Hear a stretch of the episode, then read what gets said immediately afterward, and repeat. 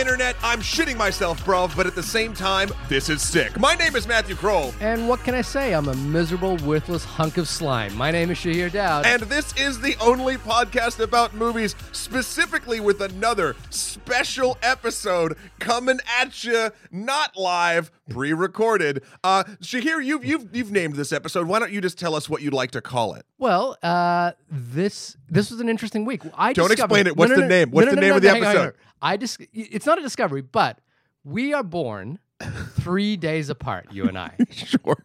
We're also three years difference in age, and I also did the math. I think we live 300 meters apart. Okay. Um, so okay. it's a, it's a game of threes. numerology. This might be the third year of the podcast. it is. One thing I don't think we've ever done that I thought would be interesting is give each other the gift of movies, which is the title of this episode. There we go. Wow, it took it took a minute, but we got there. The gift of movies. Uh, a special happy birthday Hey. to both of us. Happy birthday to both of us. Happy birthday to you, Matt. Happy birthday, Shahir. So I and and I was like, oh wow, it's our it's our respective birthdays. I thought it would be interesting to to kind of set ourselves a little challenge for each other, uh, which was to give each other the gift of movies. Now, normally we have done episodes like um, the Desert Island uh, films where we've kind of like we wanted to give each other movies that we personally love ourselves. that we would take in that exercise that we would be okay with if that was the only film on a desert island with a really sick theater setup. Yeah, oh well, I was gonna say like a broken DVD player, and that was the only thing we could well, watch. whatever. But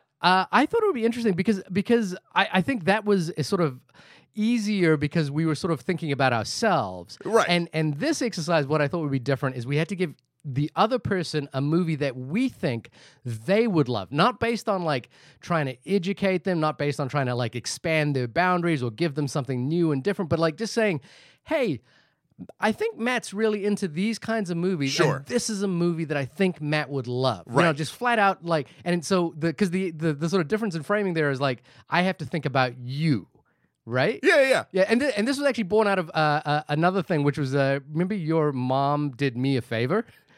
That sounds weird, but yeah. your mom did me a favor, and and I was like, oh, I want to, you know, like repay. Get, And then you went down a deep dive trying to figure out what films my mother would like. The, the same thing happened in New Zealand. Uh, again, another person did me a favor in New Zealand, and normally, in, you know, it was the kind of favor where you give like a bottle of wine or Yeah. something like that. And I was like, no, I'm not good at wine. I know nothing about wine. What I do know about is movies. Fair. And I know what this person's taste might be. So I'm going to go like go to the you know find them some movies. So this grand experiment that you came up with, apparently you've been workshopping it for quite a bit. uh, it stressed me the fuck out, man. Oh my god, I couldn't believe the amount of text you sent me. so many texts I sent you. Uh, well, so the the issue that I ran into, Yeah. uh, is uh, you have seen far more films than I have. Fair. I could have said find me music or something. and here's the deal: like that to me is terrifying because I've seen a fuck ton of movies, but Right. then.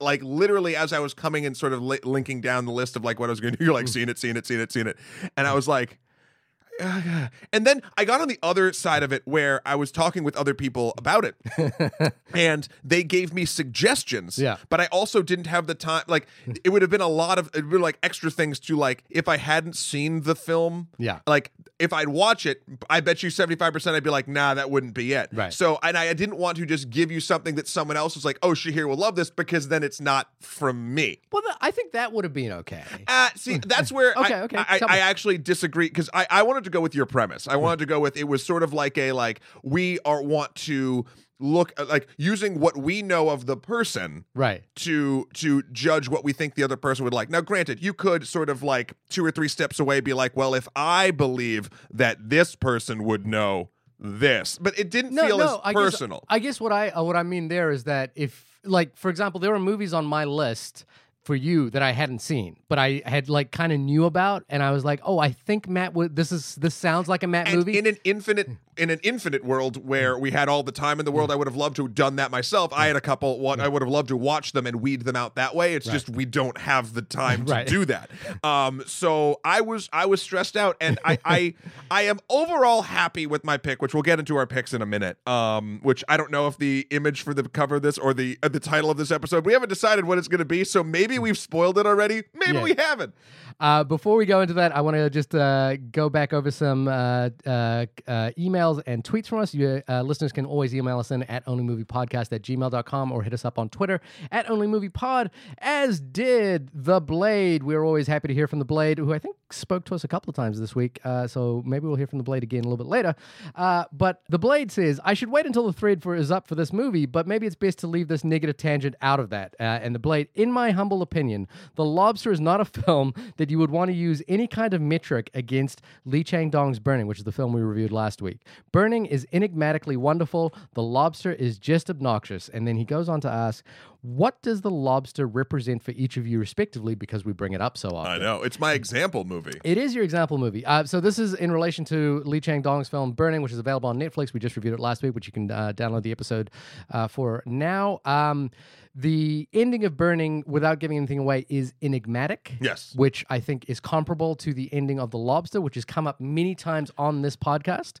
Matt, what does why does the lob there there are actually and I, and I realize this there are certain movies that we hold up as examples in really interesting ways. Yeah. And the lobster has become one of them. Yeah. What does the lobster represent for you or for us? The lobster represent. I can't speak for us. Uh, the lobster represents for me um, an amazing, sort of uh, interesting, different, compelling film premise that uh, whomever was behind the wheel of the particular structure of said piece, either be it the director or the writers or however you want to sort of structure it, um, uh, g- gives us the audience the a, safe non-ending so that they don't have to make a choice. Uh, and, and- and again, that's a loaded thing, Yeah. and the I, very- am not going to debate it with the you very right now. fact the very fact that they made that choice does mean they made a choice Right. but they made a in my opinion uh uncompelling choice based around not having a distinct thing to say whereas i never wanted to say that burning was doing that burning is the frown upside down of the scenario meaning because of what burning is about and what it's what it says throughout the entire film again without going into spoilers the uh the ending that you can then sort of think and twist and sort of go into a, a lot of different directions with um, is actually something that is baked in to the meaning of the entire film and not just a thing at the end to be like what do you think did tony soprano die or not like it, it's like Oh, a, so you're bringing The Sopranos in as a non-ending as yeah, well. but see, Sopranos, it's interesting too because that's. But I think it works better in a, and it's this is a longer conversation. Yeah, this but, is a big but but the but I think it works better in a situation that's a serialized television show to do that for a lot of different reasons. Anyway, but the lobster represents for me, yeah, um, the non-ending. uh, uh, the non-ending or or the safest way to finish a thing that you've you've fallen in love with so much that you're like I I'm too in love with everywhere it could go so it's gonna go everywhere. It's like it's like it, there's it just feels like a lack of decision making. Uh, I I uh, 100% disagree, which I I, th- which I think is where the friction of this film comes in and why it's held up in our in our conversation so much. Um, I think to me, uh, I, I don't want to get into a debate about what you think of the film, what I think of the film. I think the the point here is that the film becomes a focus point for the conversation around intentionality in, in storytelling. And to be completely fair, I haven't seen The Lobster in probably t- two years. Yeah. So I-, I feel like I should watch it again. How my thought process works is I normally lock into a specific thing uh and I use that as my like baseline of a thing. Right. And but obviously over the years our thinking changes and I want to make sure that these these baseline films that I lock into like for instance, this is a while ago too, but I've watched it since then. Drive. I still don't like Drive. Right. I keep thinking I should like Drive and go back and watch Drive and see if I've grown into a person that could like Drive. I don't like it. Right. Soundtrack's sick. um so so I should I owe it to the lobster because I do use it as such an example. yeah. Um that I should watch it again. Other films that we've talked about that kind of get held up quite a lot are Mad Max Fury Road and Spotlight. Again, these are all our earlier films, um, but uh, they they There all are constants. There they- are permanents. Yeah, they come back in uh, for interesting reasons. Uh, moving on, uh, at Baby Dread uh, asks us, "What is Shahir and Matt's?" It should be what are. Sorry, grammar Nazi. Uh, what are Shahir and Matt's favorite Coen Brothers movies? They have a wide range of genres, so I'm curious. Apologies, Baby Dread. I, I hated doing that, but I did it anyway. Uh, I hated. I, I apologize, Baby Dread, for everything that. yeah, that I, I do it on Twitter. I've like I write. I, I I totally trump up my Twitter feed all my the time. My tweets are garbage. Yeah. but the question here is, uh, what are uh, Shahir Matt's favorite Coen Brothers movies? Uh, we've talked about the Coen Brothers on our Hail Caesar Yep. and the Ballad of Buster Scruggs episode. Mhm. Um, I'll go first. I, I'm a big fan of uh, the the Coen Brothers. Uh, in no particular order, my and I think these are all masterpieces, and they're all in such different genres. I love Barton Fink. I love The Big Lebowski. I love The Man Who Wasn't There. I love A Serious Man, which I just rewatched over the weekend, and it is phenomenal. I love uh, No Country for Old Men. I love Inside Llewyn Davis, which is such a strange film for them, but it's incredible. Raising Arizona, Fargo, True Grit, and Buster Scruggs. Uh, I don't think they've ever made a bad movie. I would say The Lady Killers and Intolerable Cruel- Cruelty are the closest thing they've gotten to to a quote unquote Sure. bad movie, but they're not bad movies. God, leave some for the rest of us here. Uh, no, honestly, I've never been uh, a huge proponent of the Coen brothers. I like their films, fi- like fine, but I've never been like, oh, it's never been my particular cup of tea. I think they're uh, they're excellent filmmakers that I enjoy watching their movies, but I don't like often revisit them. And I, I think through this, I think weirdly enough, True Grit might be my my favorite of those because I remember really loving that remake. Phenomenal. And um oh also I will say this about the Ballad of Buster Scruggs. Uh while I don't like you know enjoy all of it uh, equally, uh, I have found myself putting it on in the background of other tasks and tuning in and out on multiple occasions since it's since it's come out. And that's something that I normally do with a film that like I'm so comfortable with and like I enjoy. Right. Um, so I, I, I that might be up there for me as well. Uh, in particular, I keep falling in love with the end film in that one, the one where they're all on the stagecoach. I know Oh, that was sort of my weakest, one of the weakest in the things. But the more I watch it, I'm just like, yeah, It's they. I mean, they're di- again. I think I've said this every episode. Uh, they're frustratingly good. yeah. Uh, so painfully good. Uh, but moving on now. Oh, and, back- oh, one more. Zach, Zach wrote a Oh, thing. okay, yeah. I just want to say is I, I made a Frank Turner reference, and listener Zach uh, came back and actually uh, we were talking about sort of growing uh, with with with uh, as as you grow as an artist or an art form, and uh, we brought up Frank Turner, and by we I mean me, and Zach totally had heard of Frank Turner and loved Frank Turner too, and now uh, I just literally got a response to my response maybe five minutes ago. We were already recording this, Yeah. and uh, now apparently uh, at some point, whenever I make it across the pond, we're gonna go on a Frank Turner pub crawl, and it's gonna be dope. it's gonna be lit. No, not no, lit. No, no, just not lit. dope, Okay. Um, bruv. bruv. Thank you, Zach. The gift of movies. Have you, other than this, you know, because you're a movie guy, right? Have you And ever, you're a movie guy. have you ever given people movies as gifts? oh yeah, Yeah. yeah, yeah, yeah. Uh, um, there's two different categories to be honest. There's there's gifts for movie folk, Yep. and there's gifts for non-movie folk. Okay. What are what, Uh, what are the gi- gifts for non-movie? Non-movie folk can be anything that they're sort of interested in, or that you've gleaned through a purview of who that person is. But they're not. They're not. Um. They're. I'll never try to. How do I put it? I'll never try to weirdly educate Right. in that regard. right. I know they like this certain type of fun. Yeah. This film in that I they have not seen, I think that it is that kind of fun they enjoy. Yeah. Go watch it. Normally comedies fall into a lot of that uh, perspective, but not all the time. Um, film folk, Mhm. such as yourself and, and myself, um, it's a little bit more tricky uh, because I have in the past. Um, no, those are normally the people that I've discussed film with more, Yeah. and then therefore I'm able to find the I, I'll call it the cultural black holes in their in their whatever their interests Venn diagram is, Mhm. and I can find things to plug in there. Again, the difficult thing for you is you have so few of those that I can't. It, it, it was it was like trying to find uh, a needle in a black hole, and uh, that was that was that was hard. Yeah, fair. I mean, fair enough. I I, I uh, fully admit that, that that would be a difficult proposition. As much as you know, like it would be difficult to buy music for a musician or something like that. you Yeah. know, like I, I totally get that. Um, and I could buy you a video game. I could get if this was a gaming. I've asked you for thing- video games. Yeah, yeah.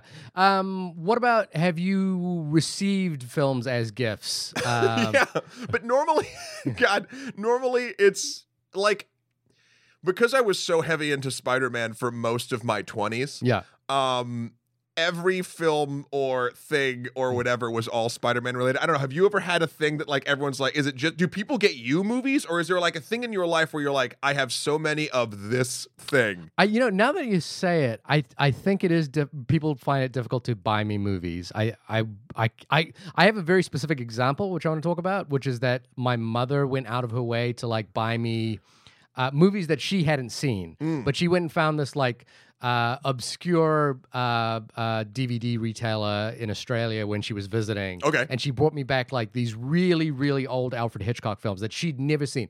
That admittedly weren't great movies, but I love the fact that she was like, She went on, did it. yeah, she was like, "Oh, you're into Alfred Hitchcock. Here are some like, uh, you know, not the big titles, not Psycho, not Vertigo. Here, like, she got me Jamaica Inn and Foreign Correspondent, which are like two fairly older, not as well known Alfred Hitchcock movies. Are your parents movie folk or not? Not really. folk? Okay, Yeah. so mine aren't either, and Yeah. mine never bought me a movie I didn't ask for. Like, Right. like as a you know whatever. Um, they also, my mom also bought me Teenage Mutant Ninja Turtles, Nice. which was like a big deal for me. I Of wanted, I course. wanted to see that, and uh, I think she got me a copy of Jurassic Park. Yeah. this is when I was a kid. yeah, yeah, And this was three days ago. yeah. um but the the interesting thing for me is i always wanted my parents to be like again the the- I, the only time is my mom would take me to go see whatever the newest thing was Yeah. like for my age group and my dad would always take me to the video store and we'd rent movies that I shouldn't be watching at that age because he thought it was fun. yeah. Uh and those two experiences have stuck with me but at the same time they never like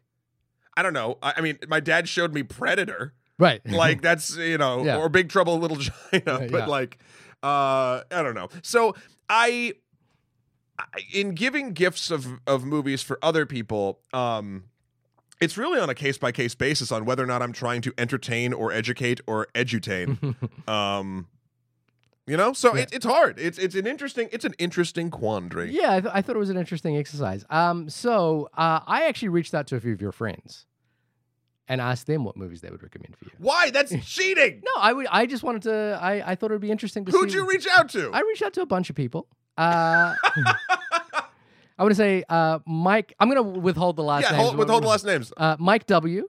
Uh, responded with Mandy because he thought it was great. Yeah. Uh, I, I mentioned that we'd already seen it. Um, Raman, who's been on the show Yeah. before, uh, reached out and said, "Has he?" And I thought this was perfect. Has Matt ever seen Big Trouble in Little China? I was like, "You know Matt too well." here's the link Yeah, too, too well. Uh, he mentioned a movie called Sleight, uh, which came out at Sundance a couple of years ago. Uh, it was a it's a film about a magician, uh, which I actually really really wanted to see. Haven't got around to seeing. I think that filmmaker has gone on to do a couple of things which are really interesting right now. He also mentioned Monkey King. Have you seen Monkey King? No. Uh, the martial arts movie uh, came out a few years oh ago. i have heard of it though Yeah, it's not. Uh, I, I wasn't uh, the biggest fan of that, but um, you know. Uh, and then we had Annie Gillis uh, email us in, not hold, withholding last name for Annie. Um, she's been on the show yeah, who recommended a royal affair for Matt, Dutch movie starring uh, Alicia Vikander. Ah, I knew there was going to be the Yeah, tie. it's got to be a, a, a and she recommended a, a film for me which I hadn't seen, which is My Life as a Dog, which is a Lasse Hallstrom film which I haven't seen. Uh, and she recommended for both of us Junebug. Oh yes, I've heard good things about Junebug as Yeah, well. Yeah, yeah. So Uh, Annie, that's good. I mean, Annie did Annie did work there. That's oh, thanks everybody for And- for well, well, there's one more. oh Red Sharazan also. Oh. He, he sent us a voice message, which I'm going to play for you now. oh god, how are you gonna cut it in? All right, uh, play it up. Here we go. Hello, gentle people. It is Red from Sikelia, where we're sending Matt most warmest and sincerest birthday wishes. Matt, we hope you have a fantastic birthday. While we're working on making Irishman one of the best movies you will see made this year, one of the best movies that you can see made last year right now is in cinemas. And for your gift of movies, Matt and Shahir, I recommend A Long Day Journey into Night by Gone By. Frankly, it's one of the most magical pieces of cinema I have seen in a long time. I can undersell it by saying it is a fantastic deconstruction and reconstruction of the noir detective thriller, replete with twists and turns, but that is underselling the magic and mythos. By the end of this film, I went on a large personal journey, and I know that both of you too will go on this personal journey with our protagonist. Also, it's really fantastic to watch it with the perspective of seeing Hollywood being reflected in other world cinema and this long journey that cinema itself has taken over the decades to come back and really hit home with a really special, personal, and dare I say it again, magical film. I really hope we have the opportunity to talk about it later, guys, and I love to hear it on your podcast. Keep up the great work. And Matt, once again, from all of us at Sikelia, have an absolutely awesome birthday. There you go. Well, Long- thanks, Red, and everyone. thanks, thanks, Thelma and Marty. yeah. uh, for those who don't know, uh, Red works with uh, uh, a young upstart filmmaker by the name of Martin Scorsese, Yes. and they're currently producing uh, his new film, which will be launching on Netflix shortly, called The Irishman, which Indeed. features some uh, interesting de aging effects. De aging. All right. Yeah. So I mean, listen, you did. You, you, I mean, Red just did a, a Yeah, he did most of my work for uh, me. Fun fact about Red. Um, Red writes and, and apparently speaks The most beautiful and long-winded emails and speeches, but they're like eloquent as hell, and I never want them to stop. It's just I've never read longer. But more like, ooh, I like this emails in my uh, entire existence. So thank you, Red, and thank you everybody for giving the things. I actually, um, I was uh, I was talking to Jamie about about your films, and she suggested some of them uh, that uh, again I hadn't seen, Okay. and I just I just didn't feel I didn't feel comfortable Right. uh, doing it. So Okay. Uh, well, this brings us to the next question, uh, and we're all gonna we're, we're gonna tie this into a review of these two particular films. Uh, but the next question was, what criteria did you use to evaluate the other person's taste? I, and look, I, I know right away as well. I'm kind of asking you to talk about me, and I, I didn't intend that to be this way. I just thought it was an interesting exercise. But but like what? How did you like? Okay, the the the task is give the gift of movie to me Yeah. or me to give the gift of movie to you. Yeah. I have a criteria. I, I had like a process. what's that your kind of, criteria collection? Well, my criteria, uh, you- my starting point for this that was really easy is I just went through um, every episode of the Only Movie Podcast and said, what which movies did You Matt? mean the only podcast about movies? wh- whatever it is, the show that we do. Um, Our Twitter handle is very backwards. and I just said, what are the movies that I think Matt loved? And I and I didn't go and I and I crossed off movies that I thought Matt really enjoyed because we watched them to to movies that I think he just flat out loved. And and that was the my starting point. okay. Um, obviously, Mad Max Fury Road was in there, Captain America Civil War, uh, Pop Star, Hunt for the Wilder People, um, and Lego Batman movie, Thor Ragnarok, Black Panther, Deadpool 2, um, Logan. A lot of, uh, I mean, uh, inevitably, yes, a lot of. was su- there a theme? Uh, there was a there was a there was a little bit of theme, but there were there were a couple of like oddities, not oddities, but a little a couple of left fields that Sure. made me think as well, like films like Youth, um, Oh, film like uh, Room, Yep. yep. um, not The Room, but Room with Brie Larson. I mean, either would work. Pop Star, which uh, no, that, that kind of fits in a theme as Yeah. well.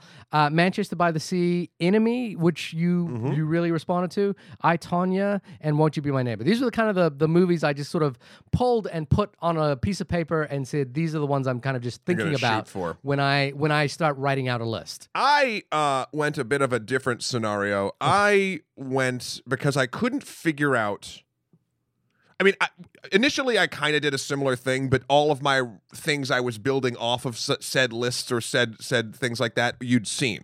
Right. So I started trying to think a little bit outside of the box, and um, I I instead decided to not look after your sort of like film history, but just literally my day to day interactions with you. Okay. And and having sat with you and talked with you for God, I uh, easily Years. over a terabyte of data on this hard drive that we have. Um, It's funny you're measuring time in terabytes. that's now. how I do it Yeah. um i i have garnered not only a sense of you know the films that you like of course but also uh your sense of humor and i wanted to try to find something that spoke to a few different avenues of that Okay. um you have an interesting blend of both dad humor yeah. and dick jokes and and there's very few things that sort of um You don't want to mix those two things together. no, no, you don't. Don't uh, ever show you want to encapsulate that. And so, but what I wanted to do was find things that maybe not necessarily. Oh, and and you do like a good story about a creative in the productive in the field of production. Okay. Um, so with all of those things sort of rolled up into one, there was really only one choice. A, a runner-up Hmm. Okay. was going to be Real Steel Okay. which wasn't didn't fit into my um my um you know humor thing Okay. but that is a film that I, I think you would have enjoyed only for the fact that it shouldn't have been as good as it is okay. Uh, I've been a proponent of Real Steel, the Hugh Jackman uh, Evangeline Lilly vehicle, uh, for quite some time. It's- I'm I'm keen to see it. I I'm I'm a big fan of uh, Hugh Jackman outside of the Marvel. Not not that I don't like him Yeah. in as Logan uh, as Wolverine. I just like when he does things outside of it because it always shows that he's such an interesting actor. Yeah. Um so there was that, but I went I didn't go with that because um you know, maybe maybe one day we'll do we'll do a full retrospective of Real Steel. Yeah, yeah. The I'm- I'm 10 year anniversary. Um so yeah, do we want to now say what the image of this podcast has probably already said? Uh, sure. What what what did you pick out for me? I picked for you the quintessential film in the Weird Al Yankovic filmography, UHF. Is it the only film in the Weird Al Uh, Yankovic it- filmography? He's big, he's made cameos and things, Yeah. but this is the only time he's like been an actor and a writer and and and whatnot. Yeah, Ultra high frequency. yeah. Yeah. Uh, also uh, known as the Vidiot from UHF uh, internationally when it didn't play well. Yeah, well, he wanted to just call it the video. Vidiot, yeah. and um, but they refused. um, and you picked for me. and I picked for you Attack the Block. That is right. I've heard many, many times of that. I should see Attack the Block. So it was a very, it was a very apt choice. I feel. Yeah. Um, I, I can tell you what my criteria for you was. Sure. I, I mean, I kind of felt, I think, over time, getting a sense that you like movies to move. You know, you don't. I, I don't think you like movies to be still and to to kind of sit in one place for long periods of time. I mean, I think there are exceptions to that rule. Yeah. But looking at everything that we have talked about, pre, you know, like in the movies that I think you really, really responded to, I think you know, like for example, Hunt for the Wilder People is a really good example. That that's a movie just it just moves, right? Sure, sure, sure, sure. I mean, I, I, I, not to counter, counteract or contradict that in mm. particular, but like, it's it's all it's really one or the other. It needs to. It, I need. I can't. It can't be a meandering pace. It Yeah. has to like really go pop, pop, pop, pop, pop, pop, Yeah. pop, or be so methodical in its slowness that I like latch into it, such as a youth or Right. a uh, even hateful eight. Right. Okay. Uh, that sort of thing. So it's it's it's it's the extremes of those. those two extremes. So I and and I and there were just there were a lot of movies that I kind of like uh, put up as different criteria. You know, like things where I was like, oh, I think this is going to be interesting. There was the the one that I was like really curious to, and I went out and watched it just to like gut check myself because I hadn't seen it. Was a movie called The Final Girls, um, which was a sort of a a, a, a low key horror that came out a few years ago. It sort of has this uh, cabin in the woods vibe to it. It's about a young girl whose mother was a actress in horror movies, and she died, and she gets transported into the horror movie Ah. uh, and and gets to basically she has to live through this horror movie, but also she gets to reunite with her with her with her deceased mother. Um, it unfortunately when I watched it, I was like, I think this is a movie with big, interesting ideas that doesn't quite execute very well, and it's not a movie I would necessarily recommend. Um, there were a, bun- a bunch of others that I kind of I think I. I I tried out the Raid Redemption, but I think you've seen Yeah. that. Um, the Gareth Evans film, which is just phenomenal. The Korean film Train to Busan, which uh, is a zombie film I don't think you've seen yet. Mm-hmm. Thirteen Assassins by Takashi Miike. Again, these was uh, these uh, Thirteen Assassins is sort of a, a an update on the Seven Samurai. Right. Um, I, I actually just thought of one for you too now, weirdly enough, which is nothing like anything you've just listed. But the, honestly, the film from earlier this year, Escape Room. oh yeah, you Uh, talked about that a bunch. because it again I, I i feel like in in the purview i for you i need to find things that are way better than they should be because these aren't things that i feel like you'd look at them and be like yeah that's dumb looking because Hmm. 95% of the time something of that ilk would be dumb Right. like i'm not ju- your, your judgment is spot on from a mathematical perspective but there are these weird things like like escape room and real steel and weirdly uhf in my opinion that have like a, a hint of excellence in them and therefore make them a little bit more magical Um, the other one that I kind of really considered for you um, is this comedy called Four Lions, uh, which is a, a Chris a Chris Morris film from 2007, I want to say something around those periods, about four terrorists uh, in London who are trying to um, create a jihadi situation. Oh. Uh, but it's a comedy. It's basically like The Office with terrorists, uh, starring Riz Ahmed from uh, Rogue One. Uh, Wow. And it's amazing. I, the I, I rewatched it again though, uh, again in preparation to kind of think of would Sure, this sure, be sure. the movie. Um, it's phenomenal. Everyone should see it. I think it's available on uh, Hulu or something, uh, Hulu or Prime, one of those two. Um, but it's also quite a dangerous comedy right now in the world we live in.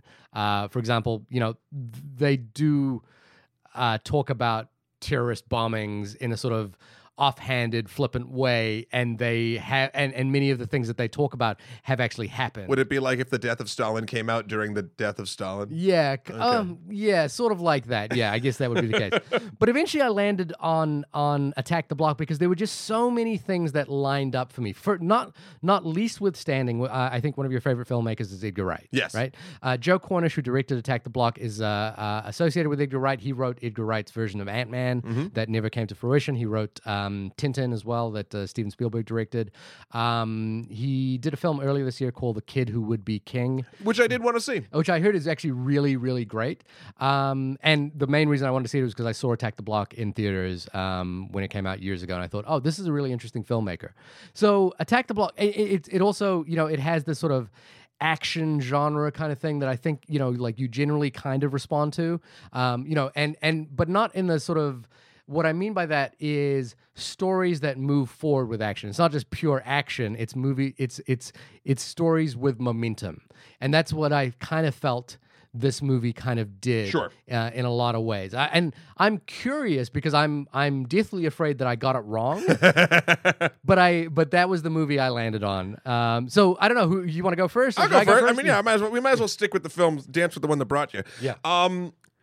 so again, I'd heard of Attack the Block a lot uh, Yeah. as um a really good sort of smaller sci-fi action movie. Yeah. And to be honest, what kept me away from it, uh, weirdly enough, was the tr- was the trailer. Okay. Uh, the trailer, I don't know if it was the way it was cut. I don't even remember the trailer so much, but whenever someone brought it up, it would be one of those movies where I'd be like, "Oh yeah, I'll, I'll see it eventually." Yeah. And it was like, I think the trailer was cut fast, and the way because of the way it was cut fast, I'm not used to the. Is it South London? Yeah. Uh, so the South London slang accents. Yeah. Um.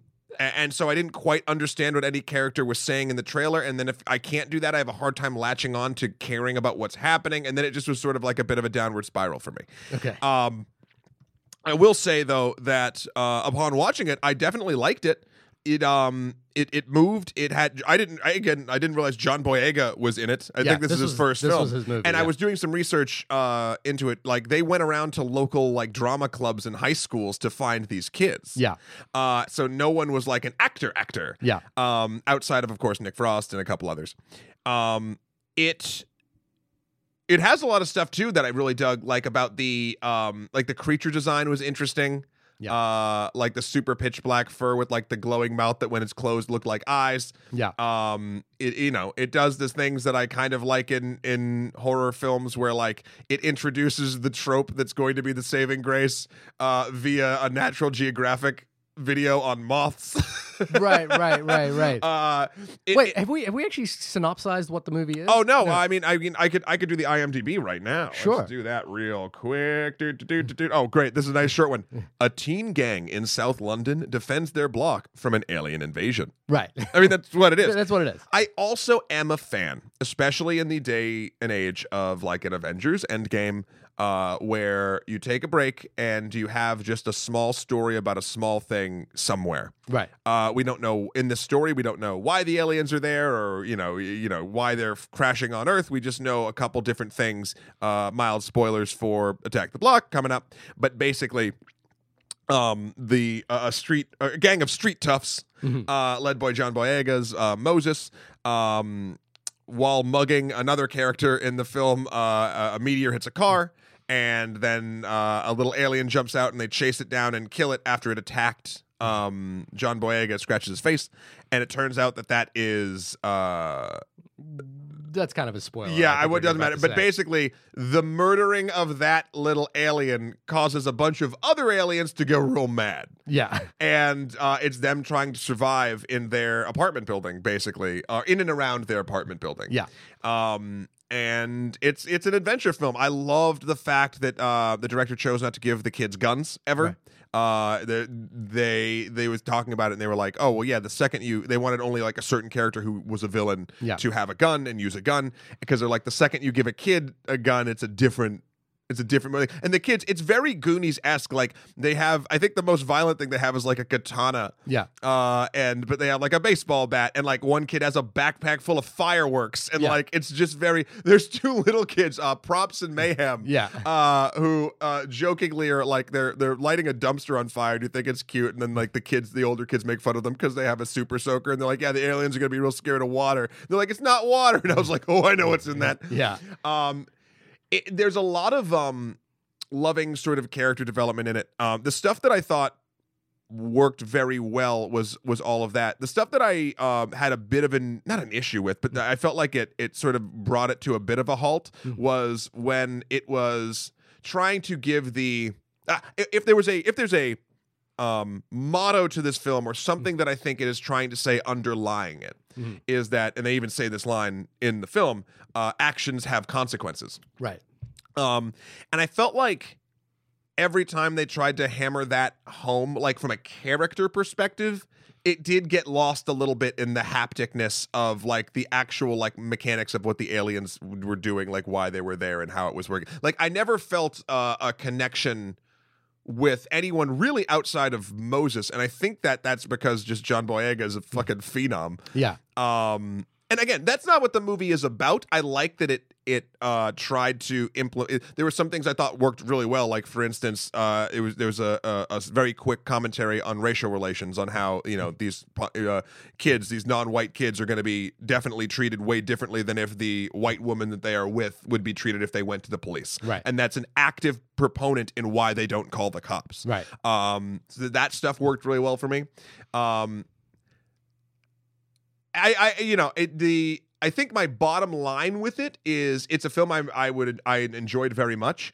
Um, I will probably I want to watch it one more time Mhm. at least Yeah. um, because I want to make sure that now that I sort of know exactly what it is, I feel like I can go back and maybe glean a little bit more from it. Yeah. Um, I've did that with Cabin in the Woods. Cabin in the Woods, I loved like the ride of, and then I sat back and I was like, wait a minute, Yeah. and I was like, huh, Yeah. and then I watched. I was like, oh, okay. Yeah. Uh, so I, I mean, I think you did well for the for the criteria. Um, I, I mean, do we? oh, I, do, how bad do we want to rate these? Well, no, I'll, I'll respond. I, I not not respond, but I'll kind of, I'll kind of talk about what I thought was interesting in that film that I- that I thought related to you. Is again is that sort of story through action kind Yeah. of uh, beat, and I think the thing that I really liked about this film is that it is an alien invasion film with all the kind of flashy effects of, Mm-hmm. of like an alien that you would expect from an alien invasion film, albeit on a smaller scale. But what I liked about it is kind of the thing you talked about, like the racial relations of it, the fact that it's really talking about what happens when aliens invade a, a small community. Yeah. And a small community that's that's traditionally ostracized or, or on the outskirts of the law. Mm-hmm. that was the most interesting. and and I think that was like a really fascinating angle. I don't think the film. I remember when I saw it, I kind of felt like the film. Uh, if it is kind of related to Edgar Wright in any way, it's not as tightly wound as an Edgar Wright film is in that respect. Because like if you think about what Shaun of the Dead is, Shaun of the Dead is almost the same nexus of film, which is what happens when a zombie attack Yes. happens to like the local schlub. And but you know, Shaun of the Dead is so tightly wound and so precisely made, and this is not that. it film. was hard to separate but in fact I, there was a part of me in the beginning that i actually like actively told myself to shut up because i was like it's trying to be Shaun of the Dead yeah, it's trying and to, and, and and it's not it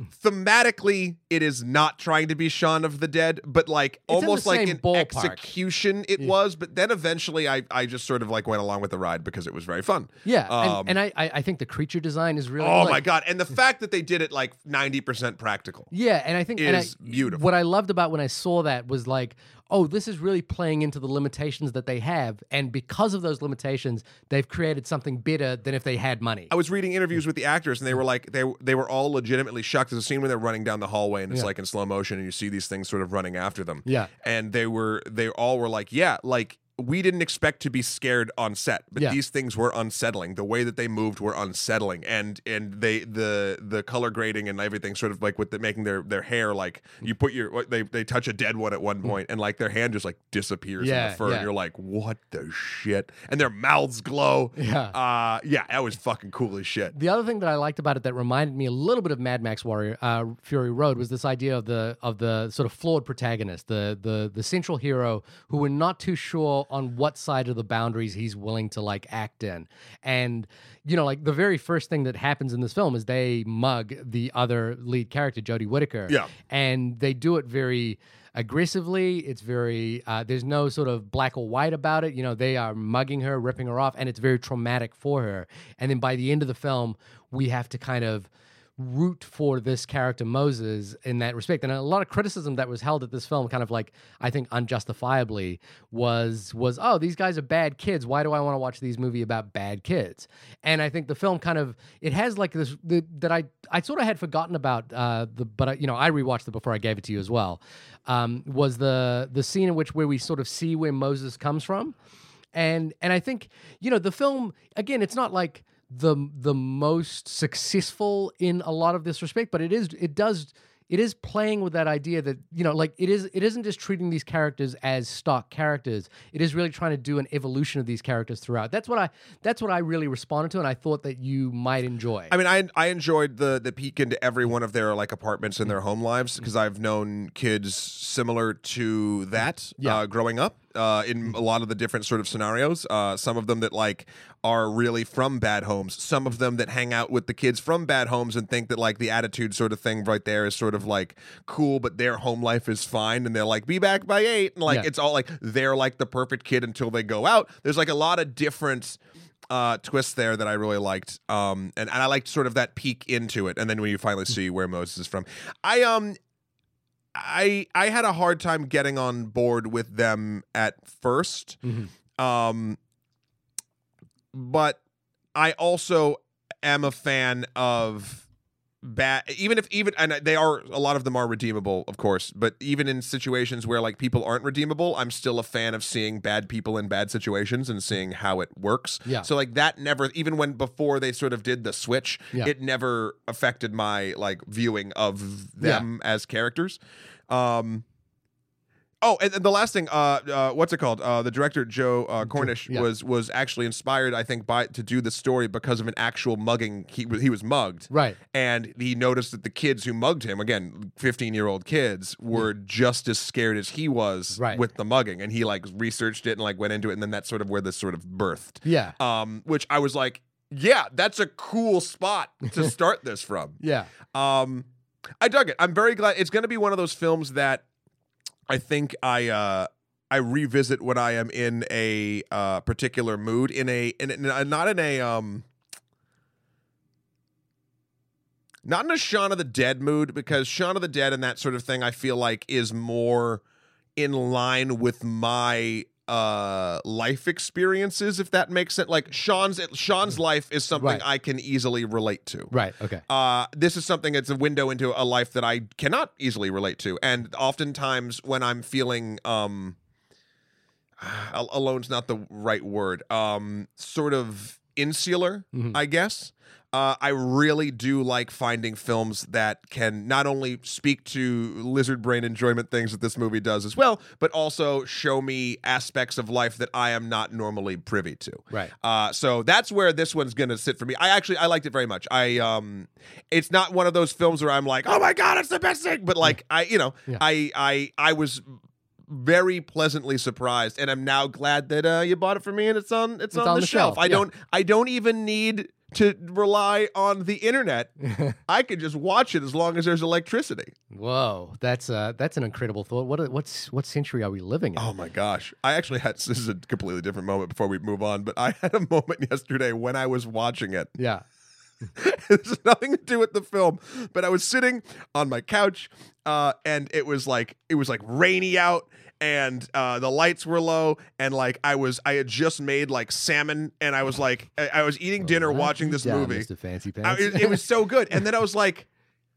I had this idea because like space and evolution, like space rocks flying to, to the ground. That's how the aliens got there. I was like, every moment of evolution has branched to get me to the salmon to this right moment. here Yeah. to not only be eating this thing that grew from like the salmon and and, and uh, um uh, what's it called potatoes and asparagus all grown and made and you know from other things plus the electricity that's covered this thing and plus the screen and the technology that allows me to do this and how they filmed it and I was like I just had one of those weird Mm-hmm. like Yeah. What are we doing with our lives? Moment. How how did this moment happen Anyway, that was it was a very Didn't- didn't strange. Bran on Game of Thrones, without giving any spoilers away, say something along the lines uh, to Theon recently, which was that every act that you've done has led you to this moment. Sure, You know, which yeah. I thought was kind of a nice Yeah, thing. yeah. For all the criticism that Game of Thrones is getting right now. Woo! Don't get me started. Yeah, let's not get started on Game of Thrones. But for me, ultra high frequency. The story of an unemployed visionary who becomes manager at the local public uh, public television station. The station becomes a success with all sorts of hilarious sight gags and wacky humor. Dad humor uh, withstanding. Yeah. I I got to be honest with you. I watched this last night and I was and I was trying to figure out the criteria that you had. that that I was like I was sitting there going, okay, it's a movie thing because the first thing that happens is it's Weird Al Yankovic doing Indiana Jones, Yeah. and I was like, oh.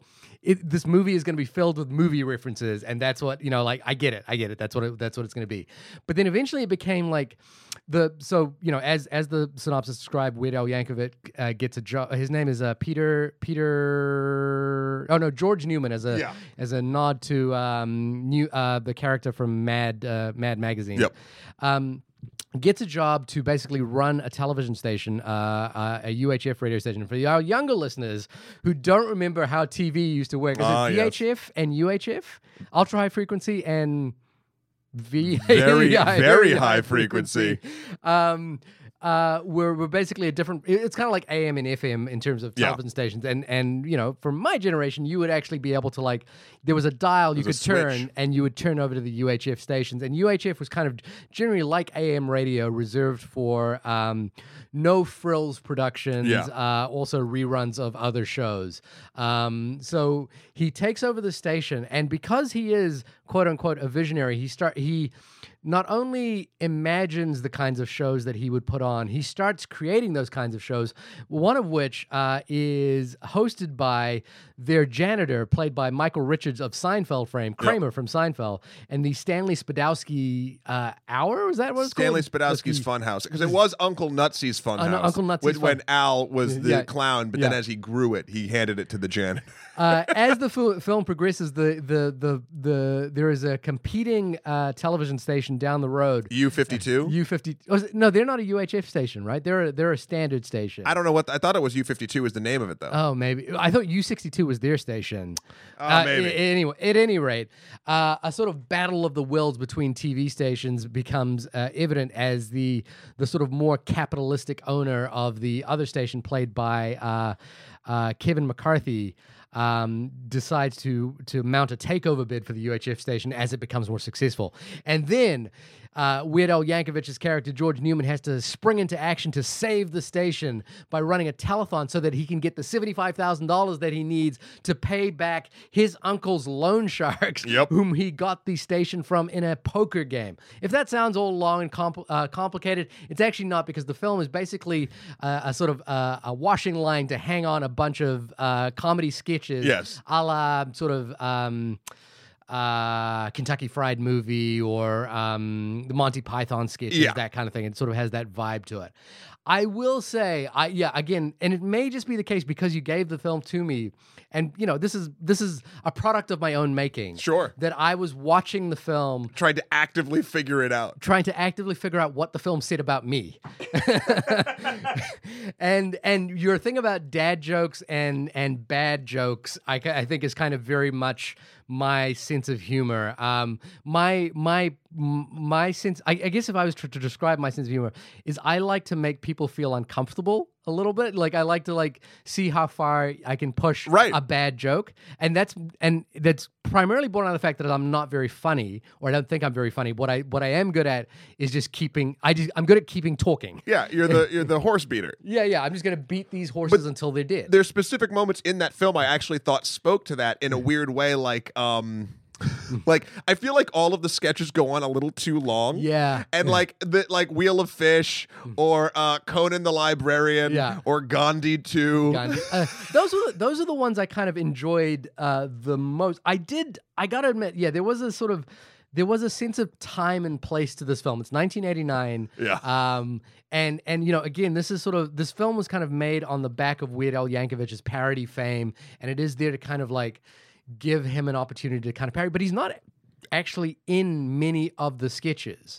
No, he he's he's sort of the the driving force, and he does one um one only one music video in Yeah. the entire thing, which is the "I Want My MTV." I think. Uh, Yeah, which is the the sort of parody of the Dire Straits song. Yep. Um, uh, Weird Al, for some reason, and it was only because I've like haven't really ever thought about it, but he really reminds me of Stephen Buja.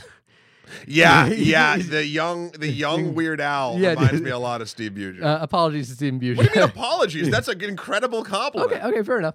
Um, and, and there's a there's a world to Should this. apologize to Weird Al now. There's a word. There's a world to this film which is like very much of the late '80s. You know, like uh, there, there was like his girlfriend Terry's outfit as she Oh goes out to dinner is like a whole movie unto itself. It was like, what are you wearing? Like these puffy, like pink. Uh, lemon meringue looking like Yeah. shoulder pads. Fran Drescher as the receptionist as yeah, well. yeah. Fran Drescher as the receptionist. Billy Barty as the uh, as the uh, as the cameraman. Yep. Um, I, I, you know, like a lot of the jokes around Billy Barty and his height were like very much of the time. I think that it was a that not that it was appropriate to make those jokes, but that those jokes existed in the public sphere. Um, they like the uh the uh what is it Raoul's Animal Hour I think it was The- Animal Kingdom. Animal Kingdom was was a series of gags that I just couldn't figure out. I was like, I didn't get the joke, and like at one point, I like no, you know when I did get it, it was oddly in the most confusing moment when he when like they bring more animals to him, and he's like. And then they're like, "Oh, we've got a we've got a wolf, we've got a fox, and we got some badgers. I don't want we don't want no stinking badgers. We don't need no stinking badgers. Yeah, and I was like, I don't get that, but I think that's pretty funny. That's a movie reference. Is it? Yeah, What- uh, what- it's uh, or maybe it's a TV reference. There's some cop show where there was there was, or was there some famous line in an '80s uh, cop thing where it's like badges, badges. Oh, like we don't- Dragnet? no, yeah, like we don't need no stinking badges. so Oh. that's what he's that that went there. right Yeah, over my head. There was another there was another gag where uh, he d- you know like Weird Al goes over for dinner at Terry's house and Terry only has mashed potatoes and then he starts making the mashed potatoes into the mold that is like close encounters. Yeah, yeah. I was like, you better have gotten that. yeah, yeah, yeah, I totally got that one, but I but it wasn't. It didn't make like. No, he's the- being a weirdo. He's, he's being, being a a- he's being a pop culture weirdo. He's being a pop culture weirdo, and it didn't make sense in the scene, and it didn't make sense at all, like why they were doing that Yeah. bit. Um, so I, I have to admit, I kind of like this is a film for me where I'm glad I saw it. I've definitely heard of it many times before. People have talked about it. It is often referenced as one of those cult favorites. Um, I pulled up. There were these. I, I went and started pulling up reviews from the t- from the period of the film because uh, famously the film. Um, when Orion Pictures had the film, they tested it, and it had the best test screening of any film they'd ever had. Better, better than RoboCop, which was their previous biggest hit. Weird. So, we, so Orion were like, Weird Al Yankovic has got a huge following. Uh, this movie is tested so well, we are gonna bomb, you know, carpet bomb this movie into the public sphere. Sure. And they, bo- you know, like they put it up against everything, and everything being in 1989, the summer of 1989, the movies that they put it up against were unfortunately Batman. Lethal Weapon 2, uh, Indiana Jones and the uh, Last Crusade, um, uh, plus a couple of like you know the biggest movies, you know the bi- one Yeah. of the one of the biggest summer movies of all time, and UHF unfortunately um, it dropped in for a couple of weeks and then they just pulled it out of the theaters because not only was it not um, not performing well, the reviews for it were fairly scathing. Ooh. And I pulled up uh, Roger Ebert's review uh, of it at the time. I'm sure he loved it. Which which was pretty like he just he, look he wasn't mean to the movie that's the interesting thing uh, he just was like i didn't find this funny Sure. um, and and then the what the the sort of meta thing was that I pulled up then the comments below the video about this, and the comments were all like, "It just goes to show you how movie critics generally don't know what the fuck they are talking about. the movie is, is a huge cult following now, so why were they trying to look for a plot line? The whole plot is that there is no plot line, much like bad TV has no real substance. Uh, so a terrible film gets flack, and you have to find a way to praise it as far as you and." As far as to say it didn't need a story, uh, lol, this movie is just shit. I mean, that's that's internet culture Yeah, in a yeah. nutshell. uh, you know, and like people were like, "E- Ebert hated U- UHF but loved Cop and a Half. You know, like so. It's an interesting thing, and and this sort of it, it reminded me that last week there was an interesting thing that happened with um, a filmmaker by the name of Joe Carnahan who made a who's made films that you would have seen like The Grey, uh, and he made The A Team. But he basically someone uh, a bunch of critics poo pooed his latest film El Chicano, which he produced, and so he started like like calling them out on Twitter and saying these are terrible critics. Um, Right. Which I think is kind of a bad form. At any rate, this all comes back to this film.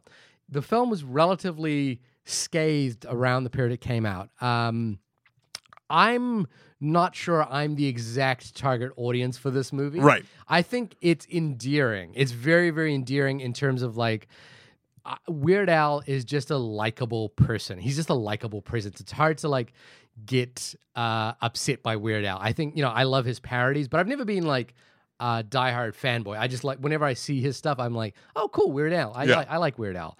Um, and there's a sort of effortless like charm to the movie in terms of like this idea that people come together to like make this station there the the reason to see this movie is Michael Richards. Michael Richards' uh, physical presence and his physical comedy is is like working so high above the rest of the movie. Yeah. uh, it's it's worth the price of admission alone. He's so good that you kind of forget that, you know, because he you know you know him as as Kramer from Seinfeld, Mm-hmm. but he has this incredible physical presence. I know he's like uh, being um, sort of fallen out of the public spotlight recently because of uh, some comments he made on stage. Um, but that is the reason to see this film. You know, like for example, the the the the Where's the Fish uh, host, the Oh, the uh, Wheel of Fish. the Wheel of Fish host uh, and the, the the Asian American actor who plays that character, who's you know kind of all from around that period. He's from Sixteen Candles, you know, he Yeah. played Long Dong, Long Duck Dong. Um, you know, it's a little of its time, Sure. You know, and you can kind of watch it. I, I think it's interesting to watch it of that time, and it is effortlessly charming. But I I did kind of watch it going, I d- you know like. I didn't fall in love with the movie in, in the way that I think people who love this movie will. You know, like, because I think to love this movie, you have to want to quote it and you have to want to talk about it. And, I also think this is this is something that I was worried about. Mm. Not not necessarily. I didn't think this was going to be. I, I was running out of options, and I mm-hmm. did. I never thought this was going to be like, yes, this is going to be the film that changes like the thing. What I what I thought would be you would at least have a, a really fun time with the jokes, and I was curious and and scared of the fact that I don't know if, and this is sort of a test run of this. I don't know if even I would if I had never seen this movie and I just watched it Yeah. now. Yeah. Like, would it have the reverence? I think that's the thing. I think this is a movie you have to watch in a very specific time in your life. Yeah. Like I think I think if I'd watched this movie at, when I was like 12 or 13 and then I had it on VHS and I kept watching it, I think it would grow into this place for me.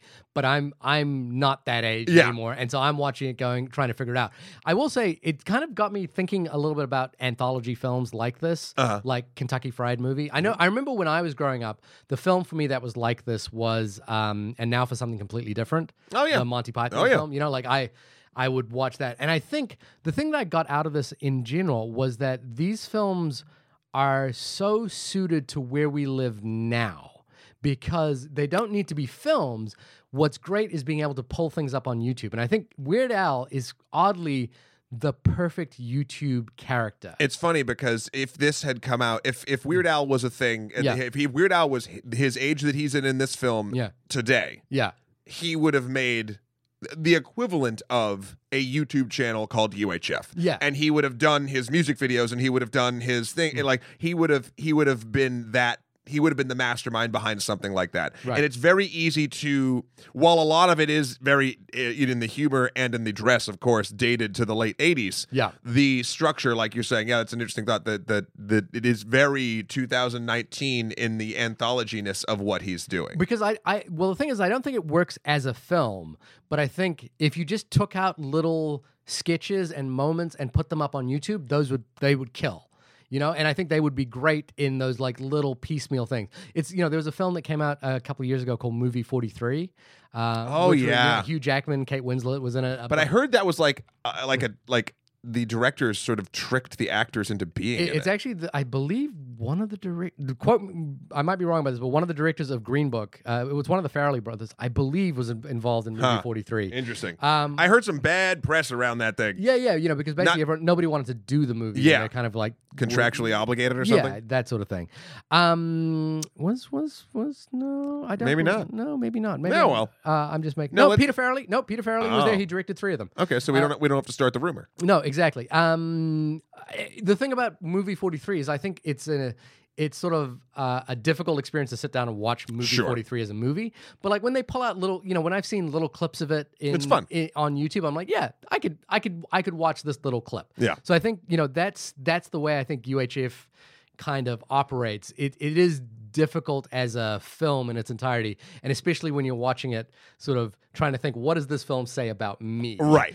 Uh, but but then the, you know I think the beauty of this sort of gift of movies kind of exercise is now I have UHF on my shelf, and there's a whole story behind how it ended up on my shelf, much like the evolution of salmon and you know like microbacteria that eventually became s- walking and became you know like uh, well, you know like may have some may have walked and some may have swam. There's an entire narrative to how 1989 Weird Al Yankovic and his and his manager of all people who directed this film Yep. ended up on my shelf and and i think that and i think i like that more than i like the movie if that makes That's sense fair. you know what i mean Yeah. No, I, I agree. I think we both hit like a 70%, like a solid 70%. I- Uh, yeah i think so i there are a lot of movies that i i i was like damn i wish he hadn't seen this movie because- Sure. I mean, same. I mean, I was doing Maverick. I was doing uh, uh, Batman Beyond: Return of the Joker. Yeah, which- Uh, I, I, I, dumbly, I was even like, "You- "You've seen the Simpsons movie, right?" yeah I was like, "Yeah, that was a long shot." yeah yeah Um, but yeah, I mean, we, we are hampered by our, our time and our thing. But it was a fun. It was overall, besides all of my stress, uh, Mm-hmm. it was it was a fun exercise. I'm glad we did it. yeah Um, And I think if you're a listener, um, you know, we've been talking a little while about uh, our re- request pro- uh, process, and I think this is what I want to propose: is that from now on we will only take requests via email, so not Twitter, uh, not Facebook. You have to email us in at onlymoviepodcast at gmail.com for requests. We will kind of change this later on as we go. Uh, but if you want to request a movie, you have to tell us why you think we should watch this movie and why you think we as of watch- now, let's. Yeah, We, I, I was giving Shahir the side eye while we were doing that. We have a couple options on how to do that, but I'm totally down to to give that a go. I do enjoy the concept of of the why, not just like it'd be fun to talk about. Yeah. Um, which sometimes, listen, if you're if you're an excellent enough writer, that can be compelling enough. Yeah, yeah. Um, There is one. There is a request that's come in that I think that I'm very interested in, Ah. um, and I think they've kind of given enough of a justification as to why Sure. we should do it. fair. Um, yeah. Well, this has Mm. been the only podcast about the gift of giving movies. Yeah. Uh, which could actually be not needing of our asterisk in our title, but I don't know. I'd have to do a little bit of uh, parallel dimension research. Shahir, when you are not coming up with incredibly stressful movie games for us to play with one another, for me, where can folks find you? Uh, you can find me riding a bus that's going 60 miles an hour that can only that can't slow down.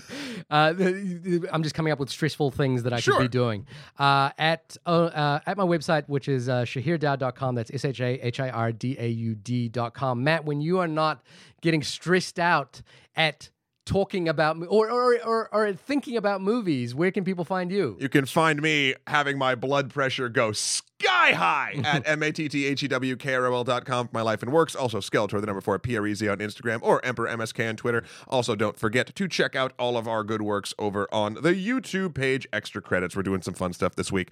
Uh, also, just to reiterate something interesting that happened last week, uh, we decided to put all of your Avengers Endgame emails and our discussions about it into its own little mini episode, uh, which I think released on the Thursday or Wednesday or something, sometime last week. So if you're looking for those and you just missed it, you saw another thing that said Avengers and got confused, it was just a little thought experiment we were trying. And uh, you can let us know. Email us in at onlymoviepodcast at gmail.com or tweet at us at onlymoviepod and let us know if you'd like uh, some more email focused reviews for larger films rather than taking up the time, say, uh, for uh, in, in an episode where you might want to hear more about the movie. We want to, we're working on ways to make your listening experience better. Streamlining the show, so to speak. Sure. That's So what we're doing. So to speak. Anyway, we'll have you hear us next week when. Oh, is next week we're going to see Pika's dick. Is that what it is? what? Why do you have to? That's all I got in my head. Like I'm I'm going to see Detective Pikachu to see what this dick looks like. We've we've we've already assessed that there needs to be more dicks in films. But I already did say Detective Pikachu is the starting point. It's I not- need it's not this little fuzzy little yellow dick. I need to see what it looks like. preferably erect. Soundboard that. Use it in all your places on the internet. I said I didn't want to see Pikachu's dick. I, I need to see Pikachu's dick. All right. Well, hopefully next week we'll have a review of that specific animal's body part. バイ。